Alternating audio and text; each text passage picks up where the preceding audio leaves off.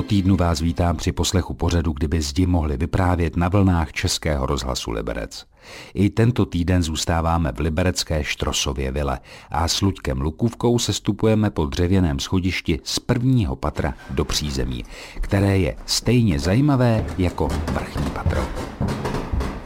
Vlastně ani žádné schodiště nevede přímo dolů, vždycky se tak lehce točí. Ano, to je hlavní dvouramenné schodiště. Stojíme teďka v přízemí, v centrální hale. Tady dneska je ten světlík, který prosvětluje obě ty patra. Nicméně tady bylo samozřejmě centrální osvětlení původně a dokonce zhruba v místech, kde je dneska výtah, byl takový dekorativní krb. To znamená naproti nám? Proti nám byl krb. Jedním z tehdejších módních vlivů, které působily na Tylo Schaudera, byl také impact americké architektury světoznámého architekta Franka Lloyda Wrighta. Jednou z jeho zásad byl centrální halový krb.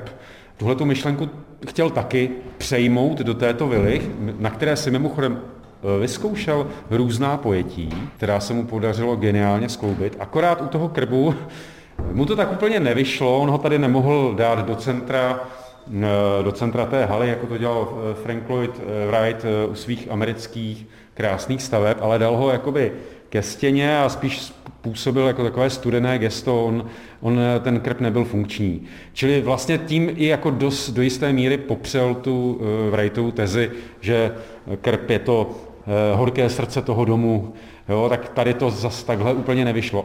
Ta centrální hala ovšem vychází spíše z myšlenek Schauderova učitele, slavného belgického architekta, návrháře a malíře Henry van de Veldeho, pro kterého centrální hala patřila k té takzvané reformní architektuře, kdy dům měl dýchat jako lidské tělo, to znamená měl být průchozí ze všech stran, proto je tady tolik vchodů a tolik oken a tolik také balkónů a teras. Dům jako živý organismus, proto také organická architektura. S Luďkem Lukůvkou ze Severočeského muzea jsme ve vstupní hale Štrosovy vily, kde dnes sídlí krajská hygienická stanice. A přímo naproti tomu vchodu je recepce, ale ta recepce je úžasná v tom, že ona má žluto-zelené kachle, není to nepříjemná barva, působí to takovou tou barvou rákosu a jsou tady prvky skleněné z takového mléčného skla a zrcadla. Patří opravdu k nejkrásnějším dochovaným interiérovým kouskům celé té vily. Ta je trochu ojedinělá, protože vlastně tady na výslovné přání France Strausse Tylo Schauder obložil tuhletu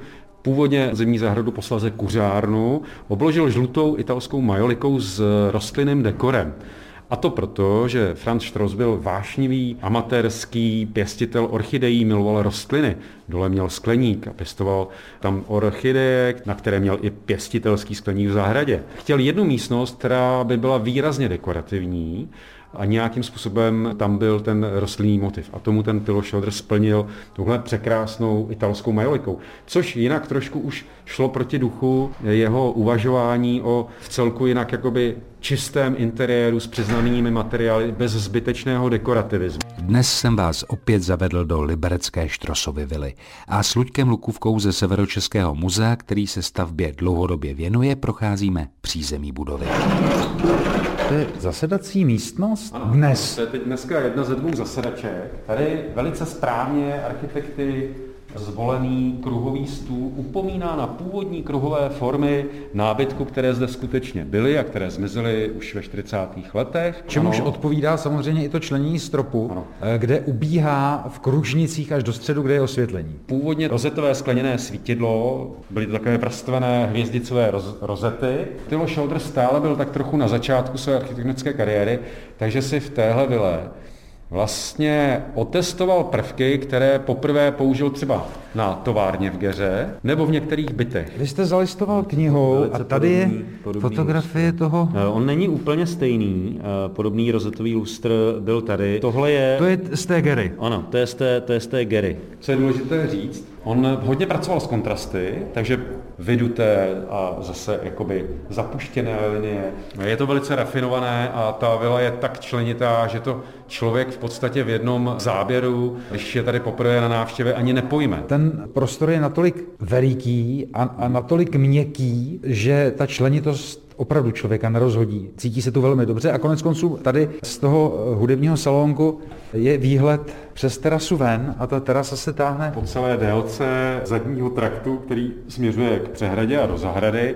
Je to teda největší terasa domu, otočená do zahrady, a bylo to nejoblíbenější místo celé rodiny, kde měli třeba snídaně, obědovali tady a velice často se tady scházeli se svými přáteli, pan Štross zejména se svými obchodními přáteli z Německa a z Liberce. Rodina si nechala postavit úžasnou vilu, která jim evokovala vzpomínky na vlastně Egypt, plavby po Nilu. Tady převažovalo to tvarosloví toho historismu, případně hajmáč stylu, městsky domestikovaného venkovského německého stylu. A do toho vpadne tahleta stavba, tak říkajíc jakoby z Marsu, na kterou se ne vždycky koukali Liberečané jako úplně pozitivně. Jak nakonec dopadla rodina Štrosových? Štrosovi se vilu příliš dlouho neužili, žili tady od roku 1925 do roku 1934, kdy byli nuceni vzhledem k hospodářskému úpadku firmy vilu prodat. Ta posléze v roce 1937 připadla už německému státu.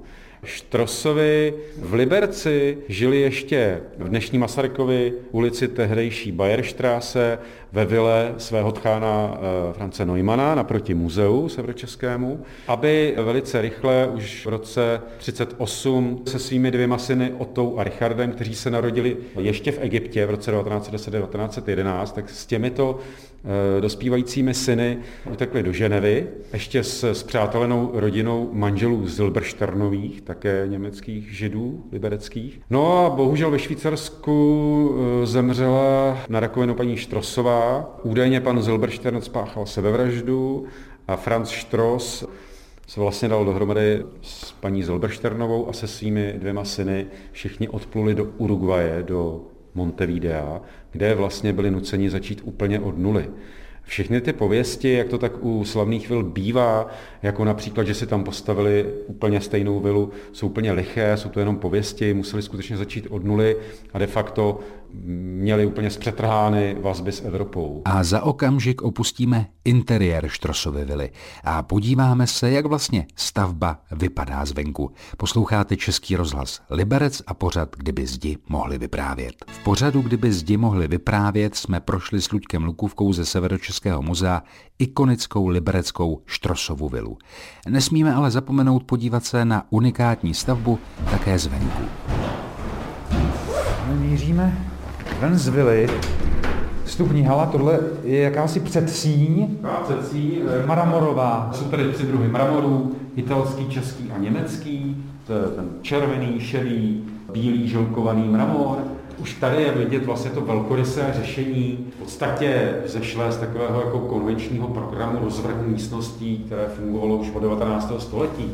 To znamená přízemí, reprezentativní, ukázkové, která odráží vkus a jaksi movitost těch majitelů, to je právě ta mramorová předsíň. A pak se tedy vstupuje do té centrální haly. No, obvykle se vchází tudy dovnitř, my zcela výjimečně jdeme ven.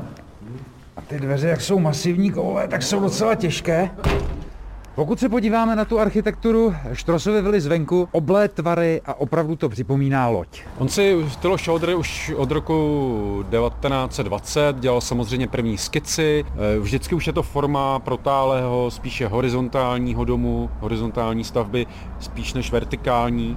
A vlastně zhruba při pátém návrhu už využil to, co ho tehdy v architektuře zajímalo, a to je právě ta horizontalita těch stlačených pater s výrazně přetaženými římsami, takovými jakoby skoro až pásovými okny. To je vliv právě americké architektury a Franka Lloyda Wrighta. Ten vliv té americké architektury není jediný. Pak je tady zásadní vliv jeho učitele Henry van de Veldeho, belgického architekta, který zase pracoval s takovými poměrně těžkými formami staveb. Masivní oblá nároží, výrazně přetažené střechy. On to v jisté takové své osobité adaptaci použil Tylo Schauder taky. Tím chci říct, že ta vila je vlastně ohlasem jak americké architektury, tak zároveň poctou jeho učiteli, kterého nesmírně ctil, tedy tomu Belgičanu Henry van de Veldemu.